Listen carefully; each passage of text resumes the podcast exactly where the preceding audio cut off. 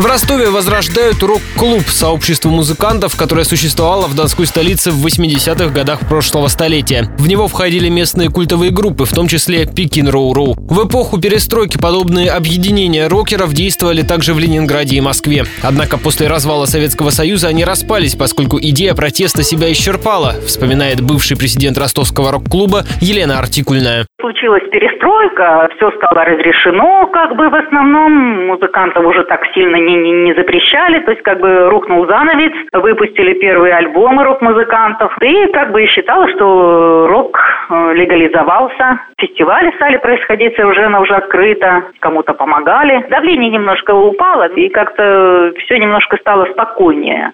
По случаю возрождения рок-традиции в баре «Бухарест» состоится концерт. На сцену выйдут молодые музыканты, которые претендуют на членство в клубе. В течение года из них выберут десяток лучших коллективов. Они начнут развивать рок-культуру на разных площадках города. Начало концерта в Бухаресте в 7 вечера. Вход 200 рублей.